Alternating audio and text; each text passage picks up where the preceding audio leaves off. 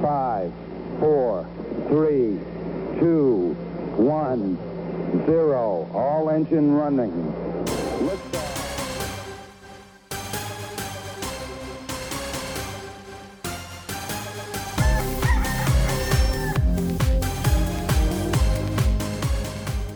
한국과 미국 스타트업 테크 기업 이야기 조강의 4센트 78번째 시간을 시작하겠습니다. 예.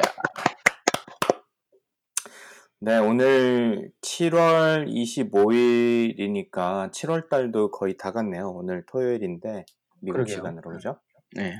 아, 벌써 진짜 다사다난했던 한 해가 뭐 반이 이렇게 또 훌쩍 지나가지고 가을을 맞이하는 것 같으니까 기분이 좀 이상하더라고요. 그러니까요. 반하고 한 달 더 지났네요. 그죠? 예. 그쵸. 이 올해 초에 제가 오랜만에 처음 아마 방송에서 말씀드렸던 것 같은데 오랜만에 아, 거의 뭐 몇 십 년 만에 해 뜨는 걸 한번 보러 갔었었거든요. 2020년. 음, 네. 예, 첫 해돋이를 봤다고 그때 말씀드린 것 같은데 예, 기억납니다. 네, 근데 벌써 그것도 막그 아주 드라마틱한 저희가 한 6개월, 7개월을 보내고 지금 7월 달을 맞이하고 있네요. 그죠? 예, 정말 아, 인생에 다시 오지 않을 것 같고 다시 안 왔으면 좋겠고 네, 그렇죠. 아, 정말 예, 하루하루 피말리고 앞을 내다볼 수 없는 2020년이네요. 네, 뭐 아직 뭐 지나간 것처럼 말씀을 나누기에는 아직까지 상태가 워낙 심각하니까 맞습니다. 뭐 그렇긴 한데 좀 오늘 오랜만에 제가 진행을 하면서 날짜를 보니까 7월 25일이고 7월 달도 거의 다 갔다는 생각에 아 이제 곧 가을 학기를 시, 시작하겠구나 그리고 와 벌써 2020년도 이렇게 하반기를 아, 뭐 훌쩍 넘겨가지고 이렇게 열심히 달려가고 있구나라는 생각이 들어서 네 잠시 감상에 빠져봤습니다. 네. 뭐 지난 일주일 어떻게 지내셨습니까, 조방님? 아, 일주일 뭐 회사에서 예, 일하면서 지냈고 음, 음, 다행 이번 주에는 어, 지난 이번 주에는 제가 일주일 동안 회사를 가지는 않았네요. 예. 아 그러셨구나. 예, 네. 집에서 계속 일을 했습니다. 일을 하고. 음, 아, 그리고 이제 지난주 방송에서 제가 그 이 주의 pick, 에 거기서 사운드 짐을 추천해드렸잖아요. 네, 네, 네. 네. 그래서 이제 그거를 일주일 잘 쓰고 나서 이제 월요일부터 이제 1년치 유료로 음. 등록을 해서 이제 지금 1년 동안 이제 회원이고 네, 그거 네. 덕분에 밖에 나가서 아침에 그냥 운동도 하고 자전거도 타고 이렇게 하다 보니까 어, 네. 일주일 정도 했는데 아, 한 5파운드 정도 몸 살이 빠졌더라고요, 체중이. 네, 네, 5파운드면 한 2.3, 4kg? 예, 2kg, 2.5kg. 2kg 예. 조금 넘게 빠진 거죠. 예. 네, 네, 예. 네. 아, 이 효과가 있구나. 와, 축하드립니다. 여, 예, 감사합니다. 역시 살 빼는 데는 뭐 달리기가 최고다. 아, 그, 뭐, 그 이야기는 많이 들었어요. 달리기가 좋다는 이야기를 많이 들었는데, 저 진짜 달리기를 못 하거든요. 아, 달리기. 아, 그러니까. 예. 네. 순간적으로 이렇게 뭐, 단거리는 되는데, 네네. 이렇게 지구력이 없어가지고, 거기다 이제 몸도 지루하죠. 무겁다 보니까, 예. 이 장거리 마라톤 하시는 분들 참 대단하신 것 같아요. 제, 제. 입장에서 예. 봤을 때는. 네. 예. 예전에 근데- 2010년 이때는 2010년 초반 때는 이강무님하고 같이 이제 여기서 샌디에고에서 같이 음. 뛰면서 하프 마라톤도 몇 번 같이 뛰고 그랬었는데 이제 이강무님 LA 가고 이게 달리기를 음, 자전거도 마찬가지지만 오래 하려고 그러면 혼자 하면 되게 지루하잖아요. 맞아요. 네, mate 같이 있어야 되는데 이게 또 네. 요즘 같은 데는 특히 이제 러닝메이트를 같이 구하기는 더더욱 힘들고 그쵸. 그러다 보니까 사운드 짐이 딱 좋더라고요. 예, 그 전에 네. 디지털도 굉장히 좋았지만 예, 뭐 네네. 사운드 짐도 굉장히 좋아서 그게 있으니까 나가도 어쨌든 30분은 맞춰서 뛰고 들어오니까는 뭐 그렇게 되더라고요. 강무님 매일 펠로톤 타시는 것처럼 저도 이제 네. 주변 뒤에 달리기를 하고 뭐 있다 보니까 아 굉장히 도움이 많이 되더라고요. 그래서 아 예 들으시는 분들 예, 혹시 운동을 해야 되는데 지루해서 못 하시겠다 뭐 이러시면 SoundGym 한번 예, 시도해 보시기를 추천드립니다. 야, 이거 진짜 그 SoundGym에서 뭐 후원을 좀 해주셔야 되겠네. 예, 그러니까요. 예, 저는 아무런 네, 그 이해관계가 없는 사람이고 네, 그러니까. 지난주 방송했죠? 이번 주 후기 하셨죠? 페이스북에 또 추천의 올려놨죠. 글 남겨주셨죠? 그래서 몇 분 이걸 다운받아 직접 다운받으셔가지고 그 try를 쓰시는 네. 분들 몇 계시거든요. 네네. 예. 그렇습니다. 그래서 운동하고 예 그러니까 그래도 좀 약간 덜 우울하고 예 그렇더라고요. 음, 음, 집안에만 있으니까 힘든데 강박님은 어떠세요? 네. 네. 뭐 저는 그 운동은 좀 못했어요. 요즘 왜 그런지 모르겠는데 날씨가 더워서 그런가 옛날에는 그런 게 없었는데 잠을 설치게 되고 그러다 음. 보니까 몸이 계속 피곤한 거예요. 아, 힘도 없는 것 같고. 음. 네, 거기다가 이제 제가 계속 간헐적 단식을 하고 있는데 그래서 그런가 싶어서 밥도 먹어보고 하는데 어쨌든 좀 많이 힘이 없어가지고 느낌에 예. 네, 기운이 좀 빠지는 것 같아서 이게 더위 먹은 느낌인가 싶은 생각도 들고 음, 주변에서는 너 나이 먹어서 그렇다라는 말씀도 해주셔가지고 뭐 어, 네, 그래서 좀 멍한 네, 멍한 시간을 좀 보내고 있었어요. 그리고 펠로톤도 조금 어, 최근에는 몇 아, 일주일에 한 세 번 정도로 좀 줄였어요. 너무 무리하는 음. 거 싶기도 해서 네네네. 네, 네. 그래서 좀 조절을 해보려고 하는 단계이고요. 이번 주는 특별한 건 없었고, 저희가 이제 집을 좀 알아보려고, 이제 어, 집을, 어, 살려고 지금 집을 알아보고 있거든요. 뭐 네네. 지금 뭐 그렇다고 한국처럼 당장 집을 살 수 있는 건 아니고, 미국에 계신 분들은 좀 이해를 하실 거고, 한국에 계신 분들은 뭐 잘 모르실 수도 있지만, 이 미국에서 집 산다는 게 이게 굉장히 이 쉽지 않은 일이잖아요. 왜냐하면 특히나 주거나 어, 보통 이제 주택을 사게 되면 주택의 형태가 너무 달라가지고 그죠. 한국은 거의 아파트가 이제 정형화돼 있잖아요. 뭐 그죠. 조금 더 음, 새로운 머티리얼을 쓰느냐, 아니면 약간 더 새로운 뭐 디자인을 접목을 하느냐, 그래봤자 그래도 뭐 별반 차이는 없을 거잖아요. 평수를 제외하고는. 음, 음. 그래서 이제 방향만 맞고 뭐 특별하게 하자가 없으면 아파트를 그냥 뭐 쉽게 계약을 하는 편인 것 같은데 미국에서 샌디에고는 모르겠어요. 저희 같은 경우는 집 구조가 진짜 천차만별이에요. 그래서 뭐 어떤 거는 진짜 동그란 원형으로 된 집이 있고 음, 어떤 집은 삼각형으로 된 집이 있고 어떤 집은 사각형으로 된 집이 있고 이러다 보니까 집 형태, 구조, 디자인 이번 주는 한 제가 집을 한 네다섯 개 정도 본 것 같아요. 그래서 음. 물론 뭐 돈이 풍족하면 고민 없이 지르고 싶은 집도 있는데 네, 이 타이트하게 그리고 30년 노예 계약이잖아요. 그쵸.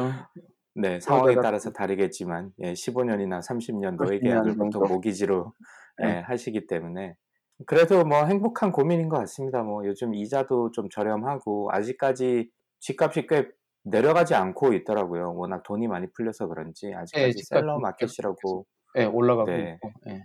네, 오히려 요즘 COVID 19 되면서 더 집값이 조금씩 상승하는 경향이 있어서 뭐 지금 당장 살 건 아니지만 집을 하나를 살려면 한 100개 정도는 보라고 주변에서 이야기를 해가지고 네, 그거 열심히 집을 보고 있습니다. 네, 좋은 집 예, 구하시기 바라겠습니다. 네, 그래서 빨리 guest room도 하나 준비해놓고 이래야지 다음에 이제 사라님이랑 쪼박님 동부에 놀러 오시면 또 어, blue crab 또 쪄먹고 blue crab, 진라면에 네. 또 예, 라면도 끓여 먹고 그러는데 네 그런 준비를 할 수 있도록 빨리 네. 어, 어, 빨리는 아니지 좋은 집 제가 잘 구해서 한번 제가 집을 사게 되면 집 사는 과정도 한번 설명을 드려도 좋을 것 같습니다. 네, 알겠습니다. 네. 조만이 그리고 보니까 뭐 글 써준 거에 보니까 네. 그 저도 지난주부터 시작했는데 한국은 넷플릭스에서 이게 아마 나오자마자 바로 풀렸던 것 같은데 미국은 네. 이제 풀린 것 같은데 Last 드렸어요. Dance 네. 네네 Last Dance. 마이, 아, 예, 참, 마이클 너무 조던. 시작하셨군요.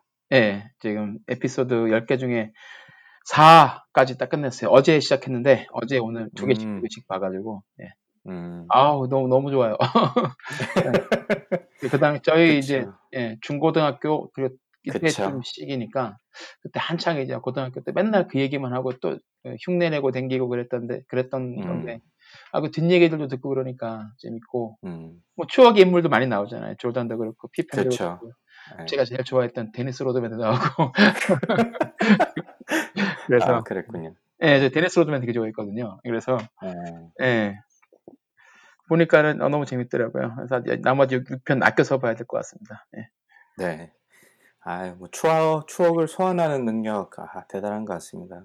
그러게요. 옛날에 또 히어로들이잖아요. 예전에는 그쵸. 뭐 저희가 슈퍼맨 이런 게 없었으니까 미국에서처럼 그런 문화가 없었는데 그런 스포츠 스타들이 어떻게 보면 이상 어, 아이돌 같은 뭐 그쵸. 그런 어, 역할을 했었는데 그분들의 이야기를 다시 볼 수 있어가지고 저도 1회 한 반 정도 보다가 아직 음. 뭐 시작 끝을 못 냈는데 음. 그래도 예전에 어, 뭐 시카고 불스랑 제가 좋아했던 사람들 아는 이름들이 막 나오니까 되게 반갑더라고요. 그래서 예. 어떤 이야기인지 되게 궁금한데 어, 집 알아보고 체력이 딸려가지고 요즘 일찍 잔다고 많이 못 봤어요.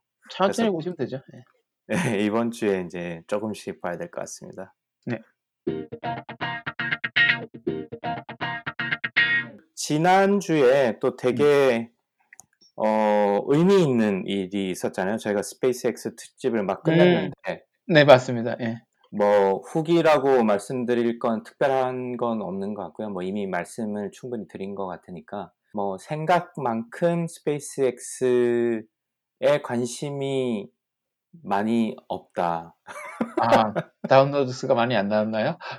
네, 그 평소보다 아쉽네요. 좀 많이 떨어졌어요. 그래서 오히려 어, 아 저도 기대를 사실 많이 했었는데 그러게요. 어, 음, 뭐 근데 하나의 재밌는 특징은 스페이스X 요 특집을 하면서 새로운 분들이 좀 많이 유입이 된 것 같아요. 그래서 어, 외연이 어, 확장됐군요, 좀- 그러면. 아, 나- 네, 네, 네, 네. 그래서 좀 워낙 기존에 계신 분들은 저희가 이런 얘기도 많이 하기도 했고, 어, 그럴 어, 수도 있겠네요. 뭐 그리고 어느 정도 좀 아시는 분들도 있어서 그런지 예, 예. 새로운 구독자 수도 많이 늘고 새로운 분들, 새로운 이름들이 좀 많이 보이더라고요. 그래서 음, 어, 스페이스X에 아무래도 좀 관심이 있으시거나 조금 더 저희 방송을 통해 가지고 새롭게 좀 아이디어를 얻고자 하시는 분들이 들어오신 게 아닌가 싶어서 뭐 다운로드 수를 보면 좀 안타까운 마음 그리고 죄송한 마음 아 뭔가 제가 잘 못해드린 것 같은 그런 마음이 좀 들긴 한데 또 새로운 분들이 오신 거 보니까 아, 그래도 뭐, 뭐. 예. 네, 뭐 아주 쓰레기는 아니었구나 라는 생각이 네, 안. 그러니까 안 나오면 그런 생각 들기는 해요. 블로그도 방금 그러니까. 보면서 어, 이 글이 반응 좋을 거다 생각하고 썼는데 이상하게 평소 때 이 비유어 수의 한 3분의 1도 안 나오는 경우가 있으면 아. 쓸데없는 걸 썼나 막 그런 생각도 들고 네, 맞습니다. 그래서 상당히 자책을 많이 하기도 했고 그랬는데 어쨌든 뭐 스페이스X 특집을 통해 가지고 새로운 분들이 오신 거는 감사할 일이고 뭐 그죠? 앞으로도 좀잘잘 사랑해 주셨으면 좋겠고요. 그리고 지난주에 또 스페이스X에서 또 의미 있는 어, 또 일을 벌렸잖아요. 음, 어, 그죠? 보통 스페이스X랑 코리아라는 이름이 잘 겹치질 않는데 뉴스에 꽤나 도배를 많이 했어요. 그래서 한국 최초의 군사 위성을 네. 스페이스X가 대신 발사를 시켜줬죠. 그래서 한국은. 이게 군사 위성은 처음인 것 같더라고요. 제가 이쪽은 네, 뭐 군사위성 처음이에요. 모르는데 그 전 거는 네. 민간 군사 같이 쓰는 그쵸. 이름이었고 군- 군사용으로는 이게 처음이었다 그러더라고요. 네, 그래서 뭐 국방역에도 기여를 할 것 같다라는 이야 기사가 좀 많이 있었던 것 같고, 그리고 스페이스X 자체에서도 굉장히 의미 있는 어, 그런 발사였다고 해서 제가 좀 관심 있게 팔로우업을 해봤는데 또 연기가 됐었잖아요. 그래서 좀 그죠. 음. 안타까워하기도 하고 그랬는데 뭐 다행히 성공적으로 발사를 잘 했고 미션도 뭐 성공적으로 잘 끝난 것 같습니다. 뭐 어떤 의미가 있는지 조금 소개를 시켜 주시겠어요? 아, 네. 뭐 아나시스 2호인데 한국 최초의 네네. 군사 위성이고요. 말씀하셨듯이. 그리고 이제 강광님께서 말씀하셨던 스페이스X 특집에서 이제 Falcon 9 엔진 9개가 달린 그죠? Falcon 음. 9이 이제 발표 위에 저희 아나시스 2호를 싣고서 발사를 하고 다시 이제 무사히 발사장으로 되돌아왔는데 이게 세 번째 재사용된 거라고 그러더라고요. 네네. 아, 예. 사용을 하면 할수록 여기는 이제 발사 뭐라 그러죠? 그 비용이 낮아지는 거니까 이제 뭐 그쵸. 재사용하는 거는 이제 어떻게 보면 이제 스페이스X는 당연한 게 아닌가 놀랄 것도 없고 네. 예. 네, 그리고 뭐 발사 착륙하는 것도 굉장히 이제는 안정적인 것 같아요. 뭐 음. 마음 졸이면서 보고 이런 게 아니라 이번에도 뭐 잘 하겠지라는 믿음이 좀 그러니까요. 드는 거 보니까 아주 안정적으로 어, 네, 이 기술이 맞습니다. 잘 어, 예, setup이 된 것 같습니다. 이제 엔지니어도 힘들 것 같아요. 당연히 이건 이제 당연한 거라고 생각해서 힘든데 아예 당연한 거 아닌가 이렇게 생각을 해버리니까 게 그러니까. 항상 높아지지 낮아지진 않잖아요. 그렇죠. 네, 하여튼 근데 뭐 대단합니다. 그래서 한국의 이제 첫, 첫 번째 예, 군사 위성이 이제 지금 궤도에 대해 안착해서 돌아가고 있는 것 같고 네. 스페이스X도 네 거기서 이제 뭐 세 번째 재사용하고 그리고 광방에 써주셨는데 유- 한 70억 원 정도 되는 부품을 이제 또 회수를 해왔다 그러죠? 네, 그게 이제 nose cone이라고 하고 fairing이라고 하는 부분인데 그 인공위성 그 로켓의 제일 윗단에 보면 이제 인공위성을 거기에 싣고 가잖아요. 그래서 네네. 인공위성이 2단 로켓 위에 달려 있는데 그 어, 2단 로켓 위에 인공위성을 발사하는 동안 보호하기 위한 덮개라고 보시면 됩니다. 그래서 네. 보통은 그게 두 쪽으로 돼 있어요. 반반씩. 그래서 한국에서 제가 아직도 기억나는데 꽤 몇 년 전에 발사를 했는데 이게 fairing이 제대로 안 돼가지고 그러니까 뚜껑이 안 열린 거죠. 음, 뚜껑이 안 열리면 그 안에 있는 인공위성을 제대로 deploy 할 수가 없기 때문에 어, 이것도 사실 그 무시할 수 없는 부품이기도 하고 제가 다른 기사를 읽어보니까 전체 발사 비용의 한 10% 정도를 차지한다고 하더라고요. 이 nose cone fairing이라고 음. 하는 부분 자체가. 그래서 어, 아마 2018년도에 일론 머스크가 인터뷰를 했을 때 그 nose cone 회수를 하겠다고 이야기를 하면서 금액을 이야기했는데 그때 한 6 million, 한쪽에 6 million이라고 하더라고요. 음, 그래서 이번에 처음으로 두 쪽 다, 그러니까 이게 이제 반으로 이렇게 갈라져서 착륙을 하니, 아, 착륙을 하는 게 아니라 이게 떨어지는 거니까 그거를 배에다가 그물망을 씌워가지고 사실 제가 그 배를 처음 봤을 때 진짜 어 진짜 입이 떡 벌어지더라고요. 이거 너무 기가 차가지고 저걸로 저걸 잡을 수 있단 말이야? 이런 생각이 들었는데 아마 한 개씩 이제 잡은 적은 있었는데 두 개 다 깔끔하게 이렇게 회수한 건 처음인 것 같더라고요. 그래서 적어도 6 밀리언이면 거의 뭐 70억에 어, 해당하는 금액이잖아요. 그러니까 어, 아, 큰 돈이죠. 네, 어마어마하게 큰 돈이고 사실 이것까지 회수를 한다면 어, 발사체에 대한 그 금액적 우위에 있어서는 아마 타의 추종을 불허할 것 같습니다. 그리고 그렇다고 배의 그물망이 엄청나게 큰 건 아니더라고요. 생각보다 이렇게 작은데도 진짜 nice catch라는 말이 그냥 입에서 저절로 나올 정도로 신기하게 그렇게 어, 그걸 잡아내는 걸 보고 참, 참 대단한 놈들이라는 생각이 들어서 그래서 그것도 어, 기록적인 일이고 그 아까 말씀해 주셨던 2단 로켓 같은 경우는 어, 우주의 발사, 우주 미션을 수행한 이래 최단기간에 재발사한 로켓이라고 합니다. 그래서 이번 프로젝트 같은 경우는 51일 만에 발사를 성공적으로 어, 수행을 한 거고요. 기존의 기록은 우주 왕복선 아틀란티스가 54일 만에 재발사한 기록인데 이게 음. 1985년도라고 하니까 어, 거의 뭐 30년 35년 만에 예, 예, 예, 높겠네요. 지금 어, 5일을 3일을 당긴 거죠. 원래는 제 기억이 맞다면 45일로 단축시키려고 음. 했었는데 원래 계획대로라면 한번 어, 연기가. 되면서 네. 그럼에도 이제 51일 만에 발사를 한 거고 제가 스페이스X 방문했을 때 그때 들은 얘기는 24시간 안에 재발사하는 게 최종 목표라고 하더라고요. 아, 엔지니어들도 살아야지. 그럼 어떻게 삽니까, 그거? 아, 글쎄, 뭐, 아무튼 예, 진짜. 대단한 것 같습니다. 네. 예, 예. 이제부터 뭐 계속 신기록은 계속 갈아 기, 기존의 기록은 계속 갈아 갈아치우고 또 신기록 계속 음. 만들어내겠죠. 네, 네. 뭐 그런 일이 있었네요, 지난 주에. 아. 네. 자, 그러면 어, 저희 오랜만에 저 거의 몇 달 만에 하는 것 같아요, 느낌상 본방송은 그렇죠? 4, 5, 4, 5, 한 5주 된 것 같은데요. 예.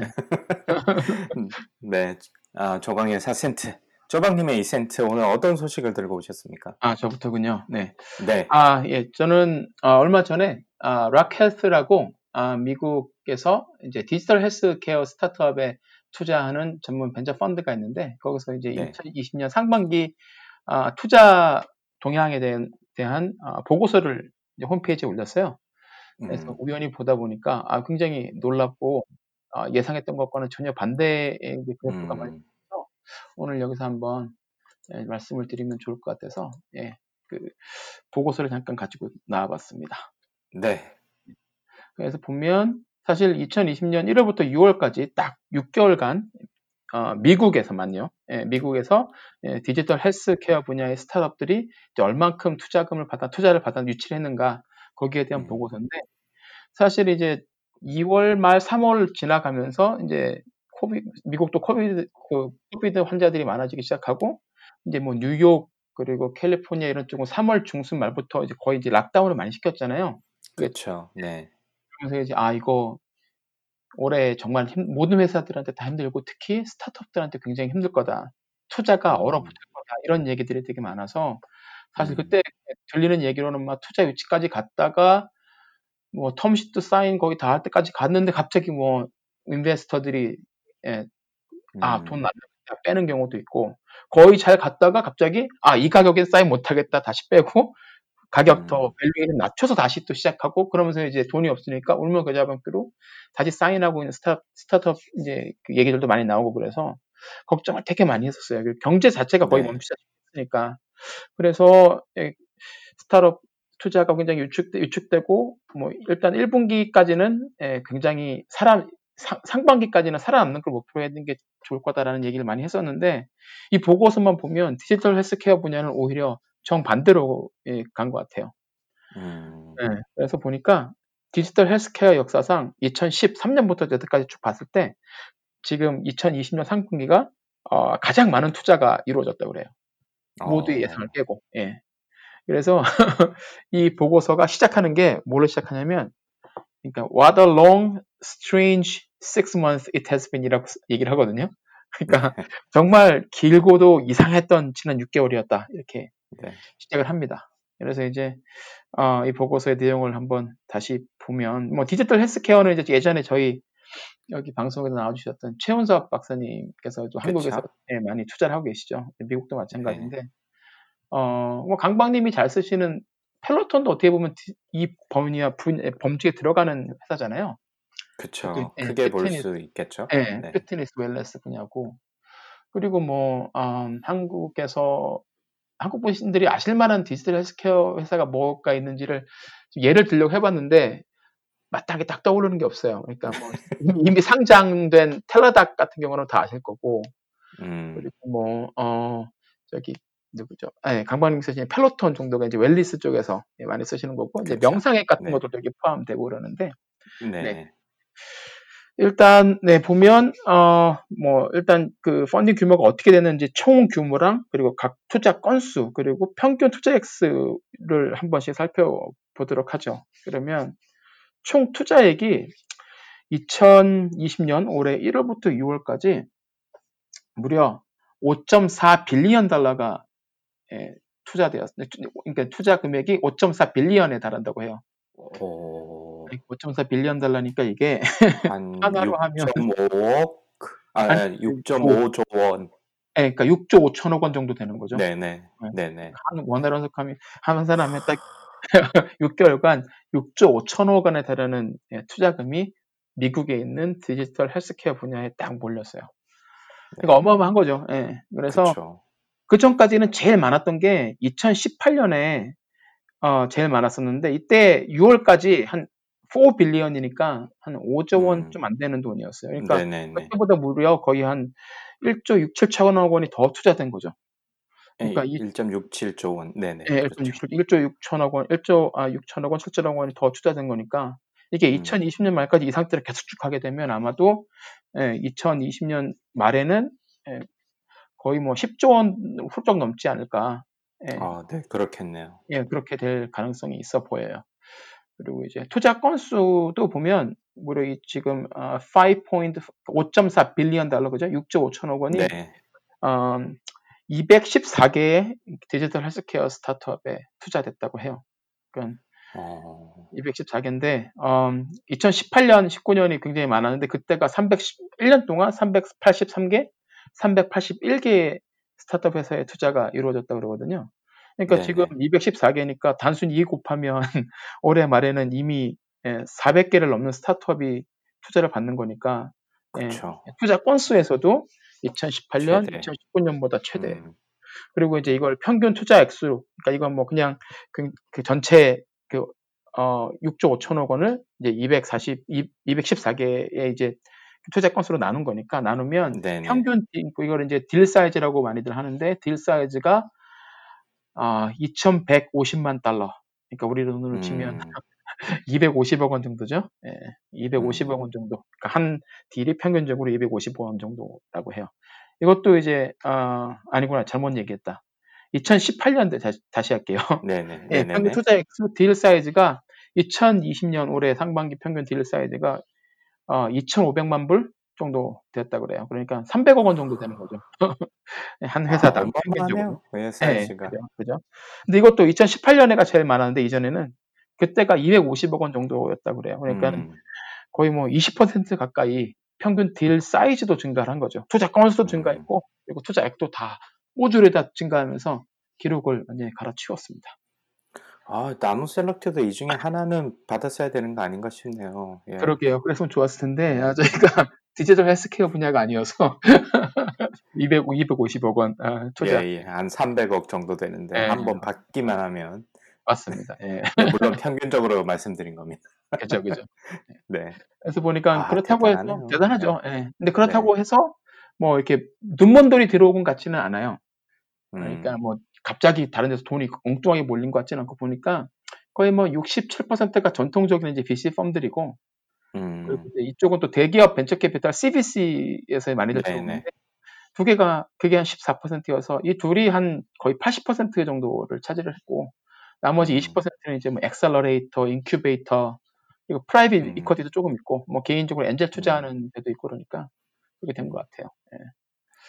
뭐 이거 결론적인 얘기일 수도 있는데 사실 이 코비드 19이 시작되면서 전반적으로 경제가 굉장히 어려워질 거다. 그래서 뭐 보수적으로 계획을 바꾸고 물론 네. 이제 쪼박님도 나노 셀렉트의 상황도 조금 말씀을 해주셨습니다만은 네. 이게 또 헬스케어에 직접적으로 연관이 되는 거잖아요. 아까 그렇죠? 예로 들어 주신 텔레닥이라든지 네. 아니면 지금 제가 쓰고 있는 펠로톤 같은 경우도 오히려 Covid 19에 수혜 된 수혜를 많이 받은 그죠. 이, 네. 이런 거를 모멘텀을 해가지고 오히려 제가 볼 때는 원래 성장치보다 훨씬 뛰어넘는 음, 그런 그 상황이 돼버렸잖아요. 네.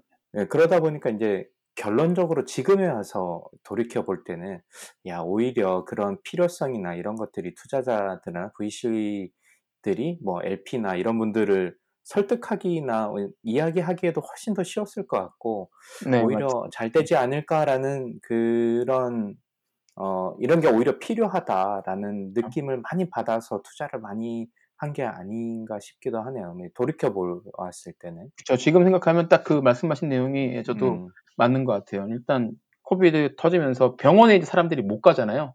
그쵸. 그리고 네. 안 가기도 하는 거죠. 아주 중요한 게 네. 아니면 병원에서 감염이 일어날 수도 있으니까 못 가기도 하고 음. 안 가기도 하고 그런데 또 어쨌든 치료는 받아야 되니까 그러니까 음. 사람들이 이제 눈을 이쪽으로 원 이제 돌린 거죠. 그러니까 원격. 진료라든지 아니면 디지털. 헬스케어 쪽으로 돌렸고 그 전에는 이제 이런 게 있었어도 어, 워낙에 그 시스템이 직접 대면 진료 이런 것들을 선호하고 그렇게 해야만 또 보험사에서 돈을 pay를 해주고 뭐 그랬으니까 비즈니스 모델을 만드는 게 되게 힘들었을 거예요 아마. 디지털 헬스케어. 기업, 헬스케어 기업들이.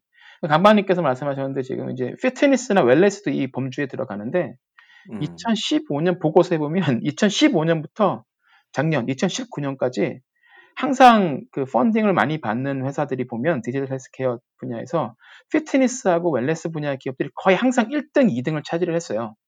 음, 예, 왜냐하면 그쪽이 아무래도 규제도 덜하고 그리고 음. 비즈니스 모델을 만들어내기도 편하니까 상대적으로 예, 수- 그나마. 수월하니까 예. 예.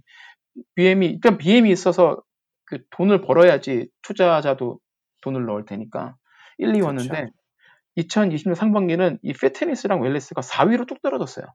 아, 네. 그렇군요. 그렇다고 여기에 투자가 안 된 건 아닌데 다른 음. 그 전에 이제 밑에 있던 애들이 위로 쭉 올라왔거든요. 음, 이게 뭐냐면 3, 삼등이 그 treatment of disease예요. 그러니까 질병 치료예요. 음, 예. 음, 뭐 디지털 치료제라든지 이런 회사들이겠죠. 음, 그런 회사가 갑자기 3등으로 쭉 올라. 그 전에는 재작년에는 뭐 7위였고 그리고 음, 작년에는 5위.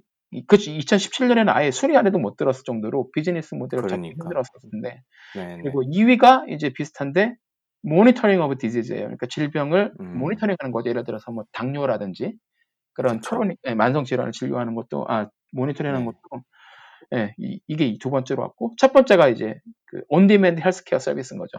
음, 그러니까 결국은 그 전부터 뭐 의료 의료계 on-demand 서비스 여기에도 우버의 모델이 적용될 수 있다 이런 얘기들이 엄청 많이 있었는데 이제서야 이제 상황이 바뀌면서 1위로 딱 올라선 네. 거죠. 예.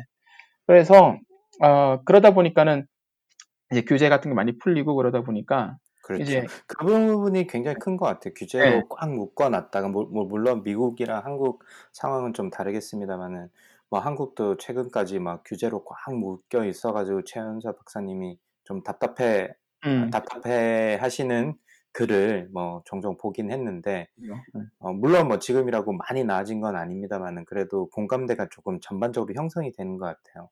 맞습니다. 좀 많이 풀리기도 했던 것 같고 그죠. 어쩔 수 없으니까. 네. 맞아요. 이제 그게 딱 네. 풀리니까 일단 보험사랑 그 병원을 쓰- 이제 뚫기가 아무래도 수월해졌을 거고 음, 그리고 이제 마지막이 이제 그 소비자, 이제 환자들의 또 이제 음, 그렇죠. 행동을 바꾸는 거잖아요. 네, 인식 그때는 자체가 좀 바뀌어졌으니까. 네. 예. 근데 그것도 이제 그 전에는 잘 안 바뀌고 그러다가 지금은 그렇죠. 이제 아 이게 대안이 될 수 있겠다라는 사람들 생각을 하고 실제 써보고 써보니까 그게 나쁘지 않다라고 생각하는 사람들이 점점 많아지는 것 같아요. 이건 이제 좀 음. 시간을 두고 지켜봐야 되긴 하겠지만 그러다 보니까 이제 아무래도 앱을 사용하는 사람도 많아지고 매출이 아 실제로 이제 이게 매출이 나오고 비즈니스가 될 수 있겠구나라는 생각이 드니까 많이 몰리는 것 같아 몰리는 게 아닌가 음, 그런 생각이 들더라고요. 네. 네. 그래서 어, 앞으로도 좀 아, 내년 아, 올해 상 올해 하반기도 이런 이 추세는 계속 지속이 되지 않을까 싶습니다. 네. 네. 그리고 또 재밌는 건 예. 네. mega deal이라고 그러잖아요. 네. 그래서 100 million 달러 우리 돈으로 치면 1,200억 원 이상 투자를 받은 회사들이 음, 어, 올해 상반기 11개가 있었다고 그래요. 6개월간. 아, 근데 그 중에서 11개 중에 절반 정도의 5건이 마지막 두 달, 5월, 6월에 완전히 몰렸, 몰렸다고 그러더라고요. 음, 그러니까 이제 음, 계속 보다가 마지막에 이제 확 돈을 넣은 것 같은데 이 음. 11개니까 아까 214개 회사에 투자가 됐다고. 그랬잖아요. 그러니까 결국 네. 11개면 전체의 한 5% 정도밖에 안 되는 이 11개 회사가 아, 투자받은 금액이 거의 1.7 빌리언, 2조 원 정도 돼요. 그러니까 음. 전체의 한 3분의 1 정도 되는 거예요. 네. 5% 스타트업이 3분의 1 정도의 이제 그건 가져갔고 이 회사들은 보면 이제 거의 C, D, F, G 가 굉장히 그 후단 레이더 음, 스테이지에서 이제 음, 투자를 받고 이제 이, 이런 이 메가들들이 이제 어떻게 보면 또 투자 금액하고 판 자체를 견인한 거라고 볼 수 있죠. 메가 음, 보면 이제 돈이 투자금을 모아놨는데 어떻게 투자는 해야긴 해야 되는데 이게 음. 투자를 할 수도 없고 뭐 에어비앤비 같은데 공유경제 완전히 바사, 박살나는 거를 3, 4월에 받고 그리고 이제 계속 다른 데도 뭐 불안한 건 마찬가지로 그러다가 이제 디지털 디지털 헬스케어 쪽은 확 올라가는 게 보이니까 이쪽으로 많이 좀 몰린 게 아닌가 뭐 그런 생각이 들더라고요. 네, 마지막 그 지금 방금 말씀하신 게 뭐 제가 뭐 이쪽 분야의 전문가는 아니지만 그게 큰 영향을 끼쳤을 것 같네요. 왜냐하면 IPO나 이런 것들의 딜 자체가 최근 상반기 동안 굉장히 얼어붙기도 하고 실제 에어비앤비나 뭐 우버나 뭐 이런 기업들이 뭐 주가도 엄청 곤두박질 치고 이러니까 투자를 할 때를 못 찾다가 그나마 뭐 여행사, 항공사도 그렇죠. 항공이나 관광 관련된 주도 지금 박살이 나 있는 상태고. 그렇죠. 그래서 이제 찾다 보니까 이제 기, 디지털 관련된 기업들, 물론 네. 제가 조금 이따 말씀드리겠습니다만 애플이나 아마존이나 이런 기업들, 뭐 넷플릭스 이런 기업들과 어, 거기에 더불어 직접적으로 연관이 있는 디지털 헬스케어 관련된 분야로 돈이 이렇게 쭉 모여가지고 또 이런 현상을, 기 현상을 낳은 게 아닌가 싶기도 해서 그런 설명이 저한테는 어, 큰 영향이지 않았나 싶고 맞습니다. 뭐 당연히 그럴 수밖에 없을 것 같아요. 저도 이제 만약에 제가 뭐 돈이 많다면 지금 투자를 하고 싶은데 의료는 분명히 지금 이슈가 될 것 같고 그렇다고 또 새로운 거 완전히 새로운 기업에 투자하기에는 뭔가 좀 불안하고 하다 보니까 어 기존에 어느 정도 검증된 그래서 시리즈 뭐 CD, FG나 좀 어느 정도 펀딩 라운드가 도운 기업들을 중심으로 어, 투자를 투자가 이루어진 게 아닌가 생각이 드네요. 물론 물론 이 모든 건 다 사후적인 얘기입니다만은 그렇죠. 예. 그래서 이제 이게 어, 보고서 그 라켓스 이제 네. 홈페이지 들어가셔서 보시면 이제 보고서를 어, 굉장히 잘 아, 분석해 놓은 내용하고 그래프들 볼 수 있는데 그러면 이제 2020년 하반기 그리고 그 이후에도 이렇게 추세가 계속 지속될 것인가 이제 그거는 지켜봐야 되긴 하는데 제 생각에는 보고서도 그렇게 마무리를 되고 있고 제 생각도 아마 또 어, 꽤 당분간 이렇게 이런 추세가 지속되지 않을까 투자액은 오히려 좀 음. 증가할 수도 있을 것 같아요. 예. 음, 일단은 뭐 코로나 사태가 더 나빠지면 나빠질지 좋아질 그 짧은 시간 내에 좋아질 것 같지는 않고 특히 미국의 경우에 네네. 네, 그죠? 지금도 지금 오히려 계속 나빠지고 있잖아요. 그러니까 예, 이게 또 그러다 보니까 이쪽에 니즈가 더 많아질 것 같고 그리고 네. 이제 지- 올해 한 4, 5개월 정도 이제 코로나 사태 때문에 디지털 헬스케어가 대면 진료에 대안이 될 수 있다라는 사실을 음, 보험사도 그리고 무엇보다도 소비자인 환자가 본격적으로 느 낄수 있지 않았을까 싶어요. 그래서 이런 사람들이 좀 음. 많아지면 많아질수록 굳이 병원을 가야 되나?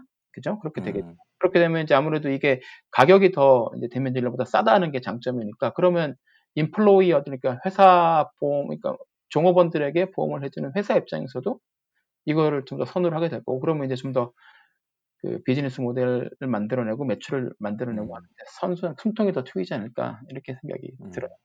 그리고 이제 네. 이거는 뭐 제 생각이긴 하지만 이렇게 판이 계속 커지게 되면 이 또 관련된 기술이 점점 더 빨리 발달해가지고 이 서비스의 질도 그쵸. 높아지면서 그럼 이제 기술이 계속 이쪽을 또 견인할 수 있지 않게 될까 뭐 그런 생각이 들어요. 음. 그러면 이제 서비스 질도 나중에 결국 높아지니까 이러면 이제 선순환으로 접어들지 않을까 음. 예, 그런 생각이 예, 듭니다. 그래서 뭐 물론 지켜봐야 되긴 하겠지만 앞으로 최소한 어, 이 올해 하반기 내년까지는 이런 강세가 지속되지 않을까 예, 그런 생각이 듭니다.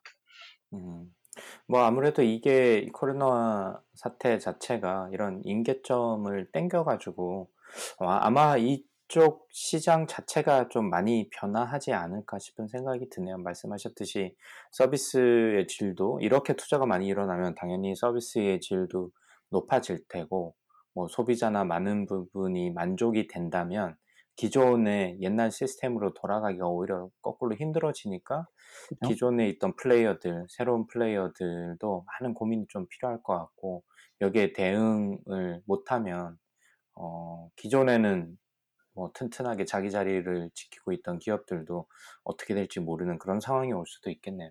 그렇죠. 예. 그래서 많은 디지털 헬스케어 분야의 스타트업들에게는 어, 어떻게 보면 더없이 좋은 기회이자 어떻게 보면 음, 예. 예, 저, 더없이 좋은 기회죠. 예, 더없이 좋은 기회. 네. 네.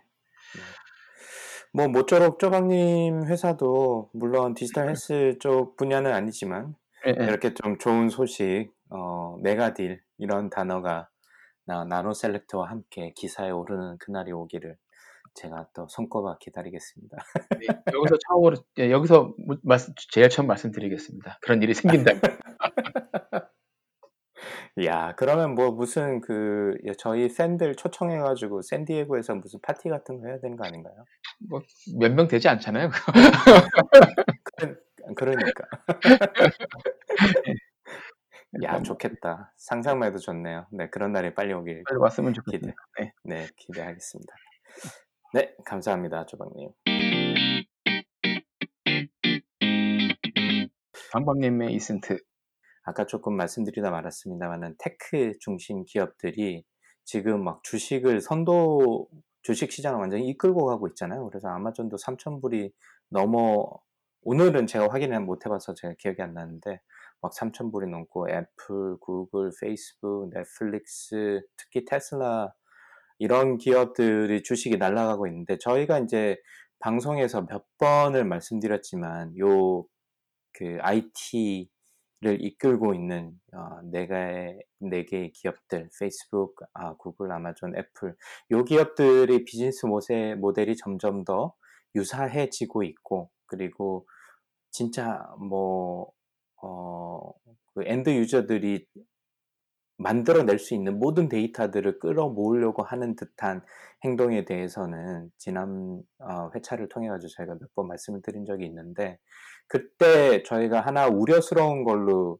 말씀을 나눴던 게 야 이거 만약에 이런 식으로 기업이 모든 데이터를 이 큰 기업들이 다 장악을 하게 되면 기존 새로운 기업들이나 이런 기업들에 게는 더 이상 찬스가 없는 거 아니냐라는 우려의 말씀을 드린 적이 있는데 아마도 미국 그 국회에서도 비슷한 고민을 하시는 것 같아요. 그래서 페이스북, 구글, 아마존, 애플이 또 반독점법에 관련해서 지금 청문회가 원래 어젠가 계획을 했었는데 이게 연장이 아, 미뤄져 가지고 다음 주로 계획이 돼 있다고 합니다. 그래서 어 물론 뭐 지금 코로나 사태를 통해 가지고 뭐 본의 아니게 그런 점도 있지만 사실 이 페이스북, 구글, 아마존, 애플 이 기업들이 너무 거대화해짐에 따라 가지고 우리가 예상했던 것보다 어, 더 빨리 그런 우려스러운 부분이 드러난 것 같거든요. 그래서 어, 지금 이게 청문회가 진행된 사항이 아니기 때문에 어떤 내용이 어, 뭐 왔다 갔다 했는지는 제가 다음 주에 청문회가 끝나고 난 다음에 조금 요약해서 말씀드릴 기회가 있으면 그때 조금 더 요약을 드리고요. 다만 미국 국회에서도 이런 데 관심을 가지고 반독점법에 대해서 뭔가 액션을 취하고 있구나라는 어, 뉴스가 제 눈에 딱 들어왔어요. 그래서 음.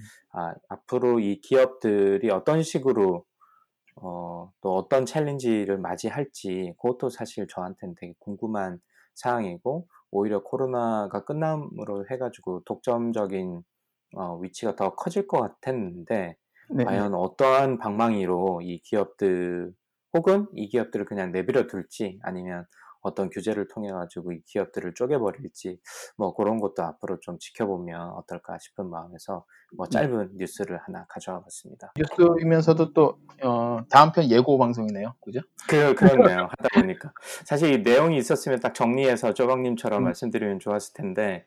아 근데 개인적으로는 지난 지금까지 저희가 했던 어, 논의의 연장선상이기도 하고 음. 어, 그리고 관심 있으신 분들은 뭐 저희가 해석해서 하는 것보다는 물론 저희가 뭐 일부분 저희가 관심 있는 부분의 소식을 전해드리겠지만 어, 관심 있으신 분들은 조금 눈여겨서 실제로 그런 방송도 어, 좀 따라가 보시고 실제 중계를 한다고 하더라고요 네. 인터넷으로 네, 수요일부터 따라가 보시. 네. 네. 네, 따라가 보시기도 하고 아니면 자료를 조금 더 찾아보시면 어떨까 싶어서 굉장히 중요한 뉴스인 것 같아서 제가 이렇게 뉴스 겸 예고편을 말씀을 드렸습니다. 진짜 저는 2센트네요, 오늘. 네, 뭐 조동님은 오늘 한 200불 정도는 되는 것 같아요. 왜냐면 아, 딜 사이즈가 너무 컸기 때문에. 3센트 정도 하죠. 네, 좋습니다. 아, 그래서, 미국 음. 동부 시간으로 아, 수요일 네, 정오니까 그러니까 미국 음, 돌아온 다음 주 수요일 어, 7월 29일 네. 정오고요. 어, 서부 시간으로는 그날 아침 9시가 되겠네요. 수요일 9시고 음, 그렇네요. 한국 시간으로는 그러면 목요일 전, 새벽 1시? 저녁? 네네, 새벽이 되겠네요. 예, 목요일 새벽 1시가 되겠네요. 뭐 그거를 굳이 보실 필요는 없으시겠지만 아, 예, 그냥 아, 편하게 입고 계시다가 예, 다음 주 네. 다음 주말에 예, 저희가 올려드리는 방송 요약본 들으시면 되겠습니다. 아유, 네. 아, 부담드렸나요? 아, 네, 열심히 요약을 해보도록 하겠습니다. 네.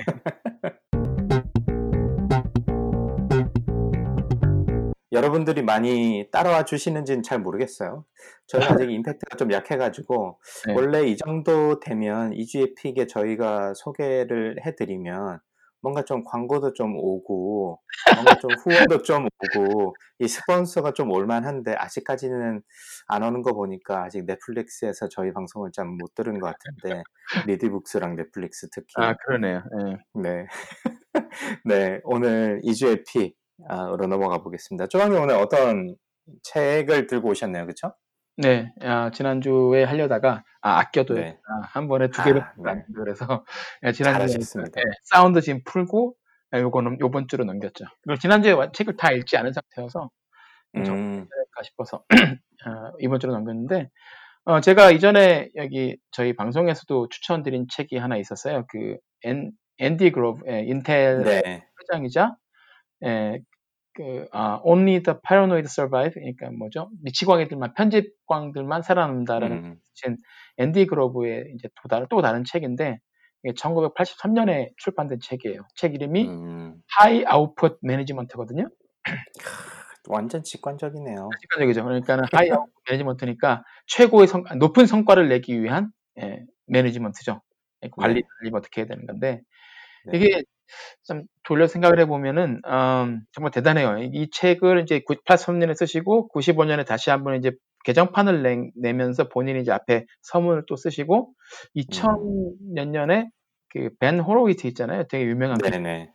벤 호로위트가 또 거기다 또 서문을 또 썼어요. 근데 이제 서문이 정말 둘 다 정말 잘 썼는데 그 벤이 쓴 걸 보면 이분이 헝가리에서 탈출을 해서 미국으로 왔잖아요. 영어를 하나도 못해서 음, 그런 음, 사람이 영어로 이제 각 회사에 정말 좋은 대학 나온 회사의 CEO들을 위한 책을 영어로 썼다라는 거죠. 그러니까 이게 참 그것만도 대단한 거고 그 바쁜 사람이 시간을 쪼개서 이런 책을 썼다는 음, 건데 이게 37년 거의 40년이 더 40년 가까이 이제 된 책인데 이 네. 책을 주장하는 이분들의 이분의 원칙하고 이분의 인텔이라는 회사를 예, 시작해서 그 당시 최고의 전 세계 최고의 회사로 키우면서 본인들이 본인이 이제 경험했던 걸 바탕으로 예시를 들고 그래서 굉장히 직관적으로 잘 와닿아요. 그 영어 음, 어려운 단어 현학적인 거 잘 안 쓰시고 음, 딱딱 아 clear communication이 이런 거라 이런 거구나라는 생각이 들 정도로 잘 이해도 음, 그래서 이게 뭐 굉장히 많은 게 있는데 그 중에 저한테 제가 저한테 가장 이제 와닿았던 거는 어떤 팀의 output이라는 거는 이제 매니저 팀의 아웃풋이 결국은 그 팀을 이제 지- 어 managing하는 그러니까 매니저 혹은 팀장들의 이제 역할 성과라는 거죠. 그러니까 결국 이제 매니저는 자기 팀원들이 이제 어떻게 하면 최고의 성과를 낼 수 있는가를 항상 고민하고 그것만 잘해주면 이제 자기 밥값선 하는 건데 네. 그러기 위해서는 할 수 있는 게 딱 두 가지밖에 없다 그래요. 하나는 이제 모티베이션, 동기부여하고 하나는 트레이닝. 그러니까는 어떻게 하면 얘들을 어, 얘들이 이제 동기 뭐죠? 어, 얘들을 이제 동기 얘들한테 야, 어떻게 하면 팀원들한테 동기부여를 하고 그 사람들을 잘 트레이닝 시켜서 이 사람들이 최고의 아웃풋을 내고 우리 팀이 최고의 아웃풋을 낼 수 있는가 이건데 아, 이 두 가지 잘하기가 사실 쉽지가 않죠. 그래서 이제 그렇죠. 지난 3주간 저희 스페이스X 하면서 계속 그런 얘기 했잖아요. 아, 그런 훌륭한 엔지니어들을 하이어 한 것도 대단한 거지만 거기에 모아놓고 그렇죠. 몇년 동안 최고의 아웃풋을 낼 수 있도록 push를 엄청나게 했을 텐데 예, 일론 음. 머스크도 그렇고 샷웰도 그렇고 그걸 실제로 이제 잘 manage를 해서 여기까지 왔으니까 트레이닝도 잘 시켰을 거고 그러니까 그 두 가지가 가장 중요하다라고 생각 말씀을 하시더라고요. 그래서 아 음. 회사에서 내가 지금 제대로 하고 있는가 한번 돌아보게 되고 음, 이제 그 뒤에 하시는 말씀이 이제 이제 매니저들이 이제 저희도 이제 매니저잖아요. 저희들이 이제 우리들의 커리어의 매니지 커리어도 이제 매니지 해야 된다고 말씀하시더라고요. 음, 네. 83년에 쓴 책인데 이 책에서 나오는 게 예전에 정년 보장하던 그런 시절은 끝났다. 특히 어, 40대, 50대에 있는 사람들이라면 언제든지 회사에서 이제 쫓겨날 수 있고 회사를 직업을 바꿔야 될 수도 있으니까 당신들의 커리어를 당신들 스스로 매니징할 수 있도록 당신들 스스로에게도 동기부여를 하고 스스로를 음, 교육시켜야 된다는 얘기를 37년에도 하셨더라고요. 그래서 야, 이 인생이 그때도 팍팍했구나 그런 생각을 했습니다. 네. 그래서 예, 굉장히 재밌고요. 강박님도 보시면 되게 재밌으실 것 같고, 그러니까 벤 호로이치가 쓴 걸 보면은 그 당시 80년대, 90년대에는 이렇게 entrepreneurship 이런 말도 없었고 지금처럼 막 그런 도 책들이 많고 뭐 TED 그런 강의 영상이 뭐 블로그나 그쵸. 예, 네. 유튜브 올라오는 게 아니니까 이런 거에 개념도 별로 없고 거기서 조언을 들을 수도 없었는데 그때 음. 이제 실리콘밸리 회사에서 이제 tech 기업 경영진들이 이 책을 돌려봤다고 해요. 이제 음, 네, 필독서. 예, 그러니까 그분 이제 벤 호로위츠 이분 되게 약간 직설적이잖아요. 그 책도 하도. 굉장히 적극적으로 쓰고 그랬는데 이분이 이분이 거기다가 이거 정말 masterpiece라고 이렇게 찬사를 음, 보는 책이죠. 그래서 강박님도 한번 보시면 굉장히 좋으실 것 같습니다. 네. 많이 두껍지도 않고 예. 앤디 그로브 선생님의 책 High Output Management 추천드립니다. 네.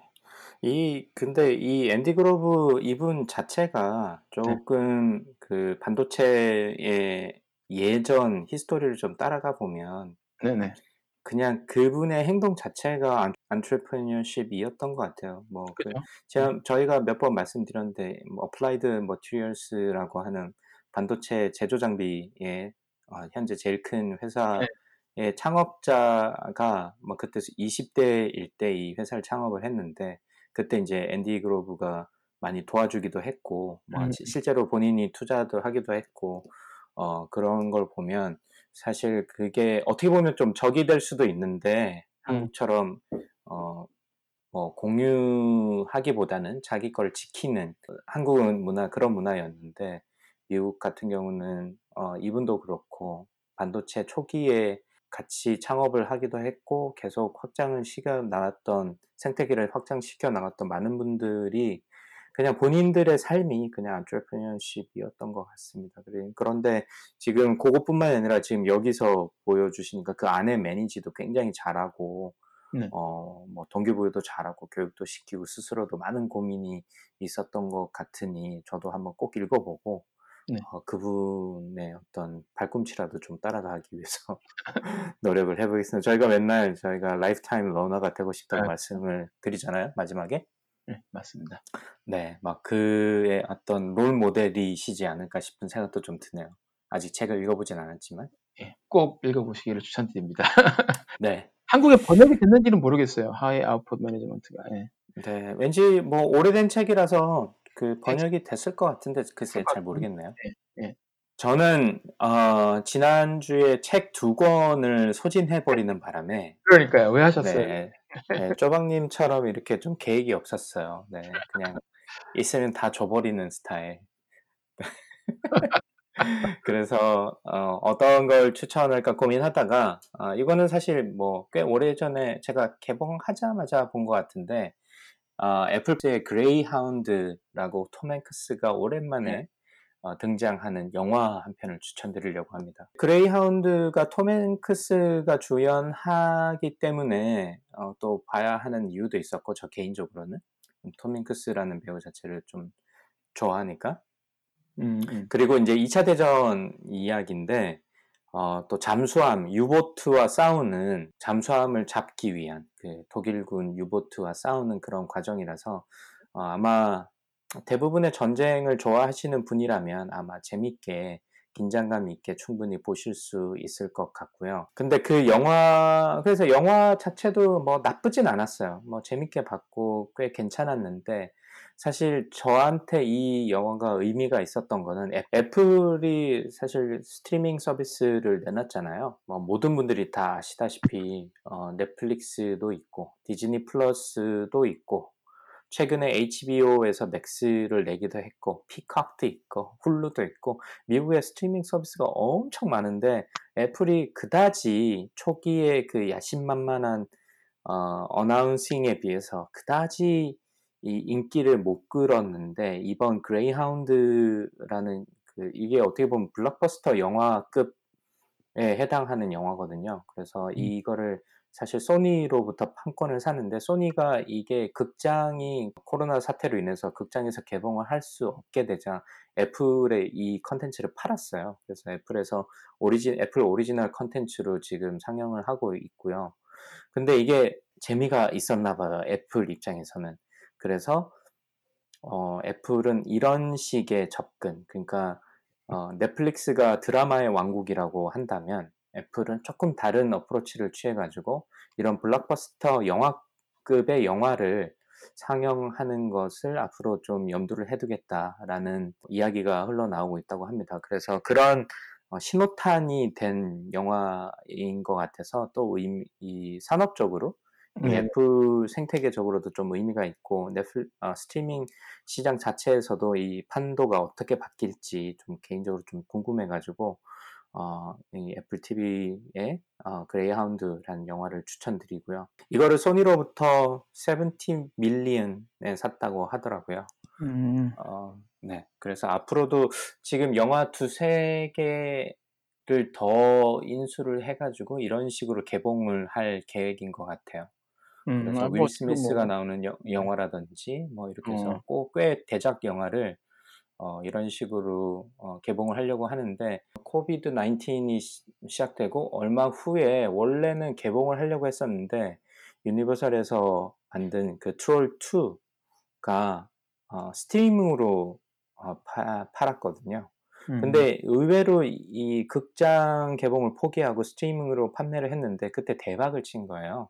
근데 그때 이제 아이들도 학교를 안 가고 이러니까 집에서 다 이거를 개봉날 이 저도. 사실 그랬거든요. 예, 시- 아마 19.99불이었나? 꽤 비싼 돈이었는데 애들이 너무 좋아하니까 아, 제가 이걸 또 구매해서 봤는데 이게 대박 나면서 앞으로 이렇게 극장의 개봉작들에 저, 에 대한 전략이 앞으로 또 어떻게 어, 영화사들이 이걸 배급을 할지도 상당히 고민이 될 것 같습니다. 그죠. 근데 뭐 당분간은 네. 방법이 없겠죠. 이걸 뭐 안에서 극장을 열 수가 없으니까. 그러니까요. 예. 또 열어도 가는 거는 좀 부담스럽죠. 그 밀폐된 공간에서 한 두세 시간을 앉아 있어야 되는 거고.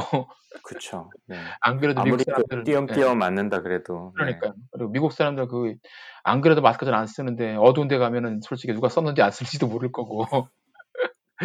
그 전에 있던 누가 앉았다 갔을지도 모를 거고 그래서 정말 불안하죠. 네. 네. 그래서 앞으로 이 컨텐츠의 시장들, 스트리밍 산업이 아주 굉장히 많이 바뀔 것 같은데, 뭐, HBO 맥스는 생각보다 이렇게 좀 임팩트가 좀 약했던 것 같더라고요. 아직까지는.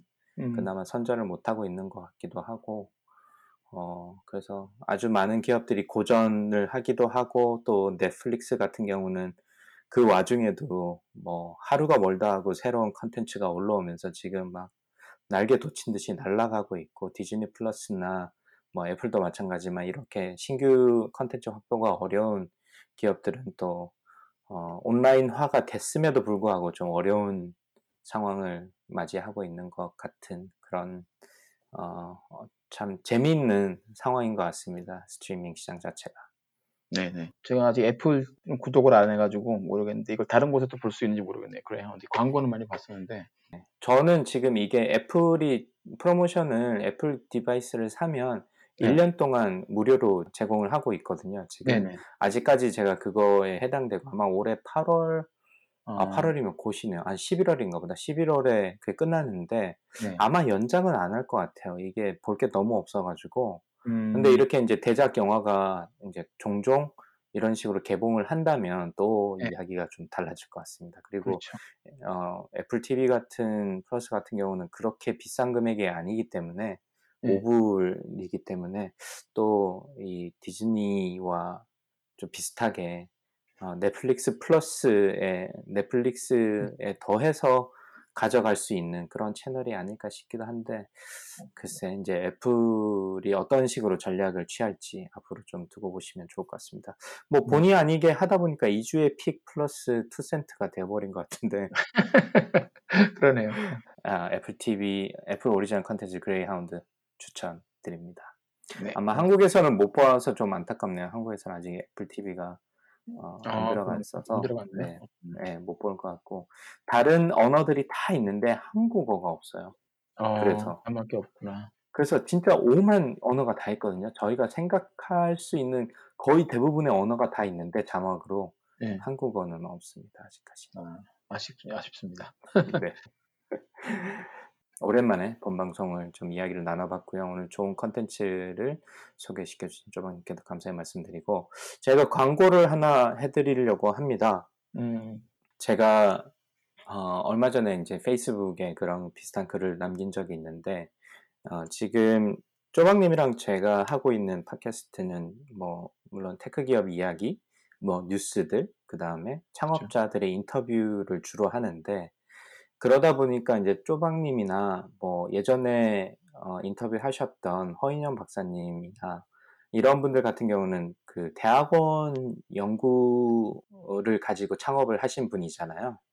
그래서 그런 연구 대학원 박사 과정이나 혹은, 포닥을 하시는 분들의 연구 주제를 좀 이런 식으로 아카이브도 해보고 저희가 어, 뭐 창업 아이디어라고 하기는 그렇지만 좀 이 결과를 가지고 어떻게 비즈니스 모델을 만들 수 있을지 이런 어떤 브레인스토밍을 해보자 아, 라는 취지로 저희가 새로운 조강의 4센트의 sister 채널을 하나 개설하려고 합니다. 그래서 어떤 이름을 할까 고민을 많이 하다가 어, 이강무님께서 추천해 주신 tech 강정으로 저희가 하기로 결정을 했거든요. 아, 그러셨어요? 아, 네네. 그 이게 사실은 테크놀로지에 대한 이야기이기도 하고 주 이야기가 그다음에 저 네. 저의 성 그다음에 어, 그 그쵸. 방송에서는 쪼박님이 아니라 이제 정재영 박사님이 같이 해서 정 음, 그래서 강정 이렇게. 해서 tech 강정이 됐는데 이제 둘이서 이제 야 이거 너무 좋다라고 이야기를 하다가 그 정 박사님이 그러시는 거예요. 이거 근데 이거 영어로 하면 TechCrunch네 이러, 이러는 거예요. 아, 그런, 맞네요. 강정이 네. 그런 거니까. 예, 예, crunch한 느낌이 있죠 강정이. 어, 표절호, 표절의혹인가요? 이강무 표절의혹? 아, 네. 근데 그 tech 강정이 그냥 제가 주변 사람한테 물어봐도 아, 그게 좀 입에 좀 잘 붙는다. 그럴 라고 것 하셔가지고, 예. 저희가 이렇게 해서 시스터 채널을 지금 구상을 하고 있고요. 아마 다음 주에 첫 녹음이 있는데, 요 채널은 조금은 어려운 연구에 대해서 설명도 조금 필요해서 저희가 팟캐스트랑 그 유튜브로, 유튜브는 조금 짧게 편집을 해가지고 저희가 송출할 할 예정입니다. 그래서 음, 어떻게 될지 모르겠지만 이것도 또 새로운 컨텐츠의 아카이브 겸 이제 저희의 꿈은 이걸 잘 키워가지고 이런 여러 가지 기술들의 모임, 그 다음에 저희 시각을 키우고 혹시나 나중에 이제 저희가 어느 정도 VC 네트워크 있고 혹은 그 기술을 가진 분들이 창업에 관심이 있으면 어, 그 두 분들을 연결시켜주는 어떤 플랫폼으로서의 역할을 할 수 있지 않을까라는 아주 거대한 꿈이 있는데 일단은 열심히 아카이빙 해보고 좀 잘 일반인들이 좀 쉽게 이해할 수 있도록 어, 좀 기술을 잘 설명을 해보자 음, 아, 라고 지금 의기투합이 돼 있는 상태인데 네. 일단 정분재영 박사님은 한없이 진지한 분이고 저는 한없이 가벼운 컨셉이긴 합니다만 이게 어떤 식으로 나올지 저도 되게 궁금하고요. 그 다음에 어, 과연 뭐 왜냐하면 이제 또 미국의 한인 그 박사 하시는 분들이 많잖아요. 네. 많죠. 특히나 예. 이제 엔지니어링 쪽은 엄청 많은데 그분들이 모두 다 창업에 관심 있지는 않을 뭐 당연히 않겠죠. 많은 분들이 뭐 연구자가 되거나 교수님이 되시거나 아니면 뭐극 일부가 이제 쪼박님처럼 이제 창업자가 되실 텐데 모든 사람들이 창업자가 된다는 전제로 저희가 방송을 임하는 건 아니고요. 일단 아카이빙을 해서 그 기술을 좀 잘 이해를 해보자.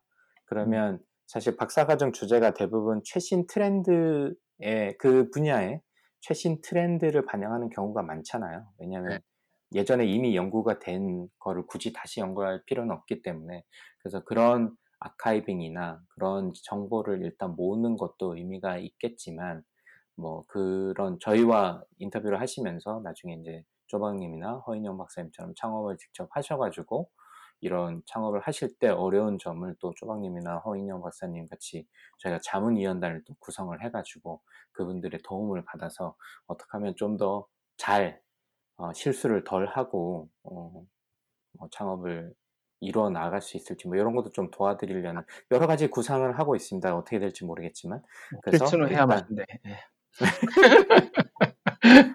아프잖아. 안 할 수 있으면 좀 적게 하면 좋, 좋지 않아요? 그렇지, 그렇긴 하죠. 네.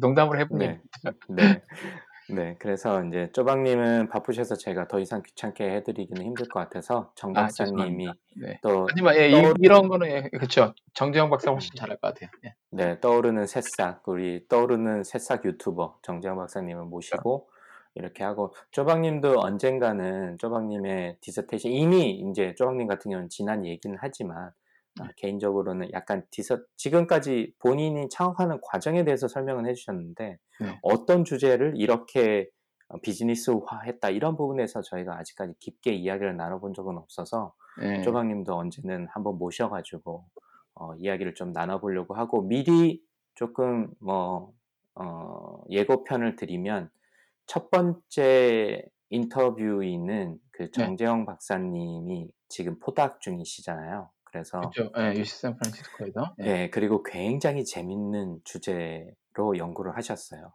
예, 네, 땅따구리를 구리. 가지고, 예, 예. 그래서 뭐 조금 힌트를 드리면 저도 아직 그 기술을 정확하게 잘 모릅니다만은 땅따구리가 이제 그 부리로 나무를 쪼잖아요. 근데 그렇죠. 얘는 왜 뇌진탕에 걸리지 뇌진탕이 안 않을까? 걸리는가. 맞습니다. 예. 네. 굉장히 재밌, 재밌지 않습니까? 그래서 이게 네. 너무 재밌어서 다른 분들을 뭐 특별히 모시기보다는 일단 저는 그거부터 했으면 좋겠다 해서 네. 아마 첫 번째 방송은 예고 방송이 될 테고 두 번째 실제 어, 녹음에서는 딱따구리가 뇌진탕에 걸리지 않는 이유에 대해서 저희가 깊이 알아보도록 하겠습니다. 그죠. 그게 잘 되면 진짜 NFL 뭐 헬멧 디자인 같은 데 쓸 수 있으면 굉장히 좋은 비즈니스 모델이 나올 텐데 저도 항상 네. 그게 궁금했어요. 예.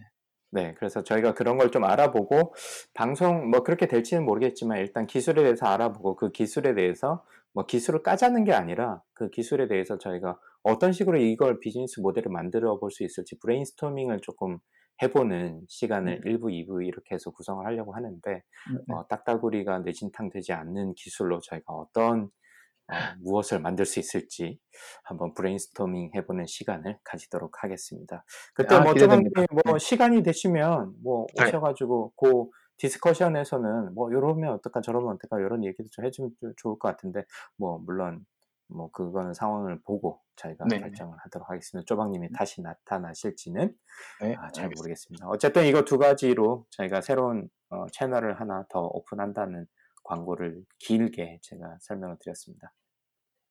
또 많은 구독과 그 다음에 그렇죠. 후원 부탁드리겠습니다. 아, 그리고 이- 유튜브이기 때문에 예, 구독 그리고 좋아요, 좋아요? 알림 설정 세 가지를 해야 되죠.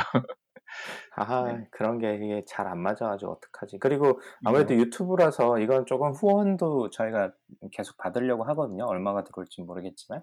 음, 어, 그렇게 해서 저희가 좀 길게 보고 제대로 된 컨텐츠를 만들려고 하니까 많은 분들의 성원 부탁드립니다.